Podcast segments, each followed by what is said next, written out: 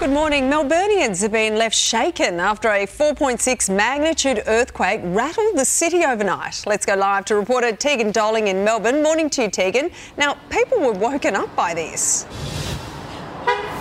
A lot of Victorians were woken up at around one thirty this morning by the earthquake, Sally, and it was actually uh, captured in Rawson. That was where the epicentre was. It's one hundred fifty k's east of Melbourne in the Victorian high country. It was around three kilometres deep, and as you said, a lot of Victorians did feel it. More than five thousand have officially reported to Geoscience that they were woken by the earthquake, that their beds were rattling, and they come from a very wide area too, all the way up in Albury, even over in Colac and Orbost. Did you feel the earthquake last night? No, I didn't, but now I'm concerned because I love Betty's Burgers. It's not going to last much longer. Just a little bit of a rumble, and I knew it was an earthquake because it's happened recently. Were you worried? Nah. Life goes on. Yeah, exactly right.